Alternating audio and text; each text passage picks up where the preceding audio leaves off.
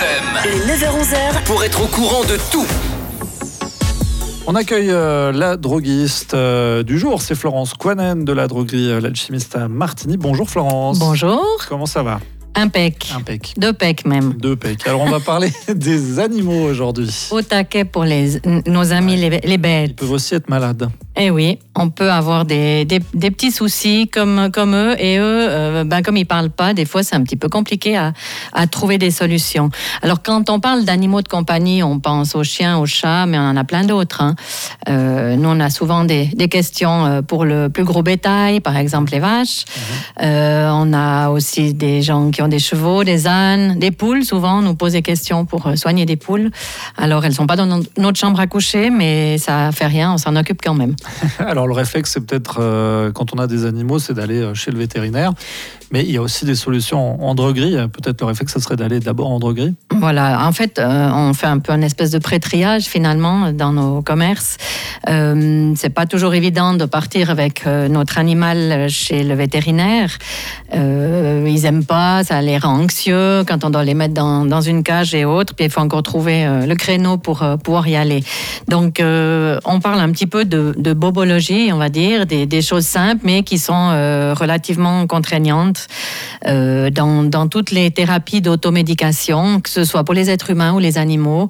Euh, on a toujours euh, par devoir de dire que si dans les 24 à 36 heures, il n'y a aucune amélioration, eh bien évidemment, il faut aller chez le vétérinaire avec nos amis.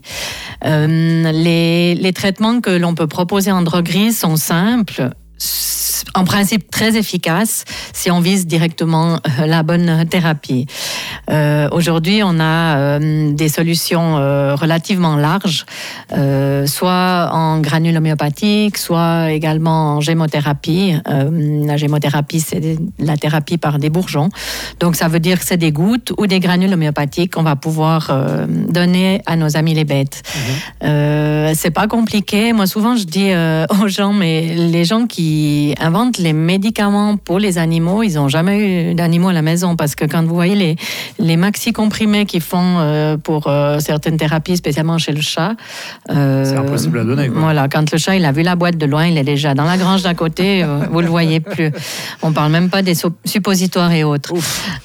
Donc, on, on a des solutions simples. On parlera tout à l'heure de comment administrer ces préparations. Mhm. Euh, et ben, aujourd'hui, le laboratoire Homéolab nous met à disposition vraiment euh, de quoi faire. Et on va déjà un bon bout.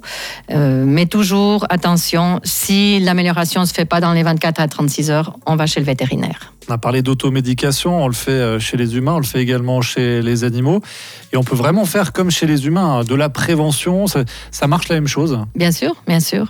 L'homéopathie, ce sont des informations qu'on donne euh, par le biais de granules homéopathiques ou de gouttes à l'organisme pour qu'il réagisse. Donc, l'avantage, c'est qu'il n'y a pas d'effet secondaire et on peut que aller mieux. Alors, l'homéopathie, c'est une partie de ce qu'on peut proposer, mais on a beaucoup d'autres choses qu'on va discuter euh, dans les trois autres blocs qui suivent. Euh, et vous verrez qu'on va un petit bout. Il faut vraiment se faire confiance. On a confiance aux animaux, les animaux nous font confiance.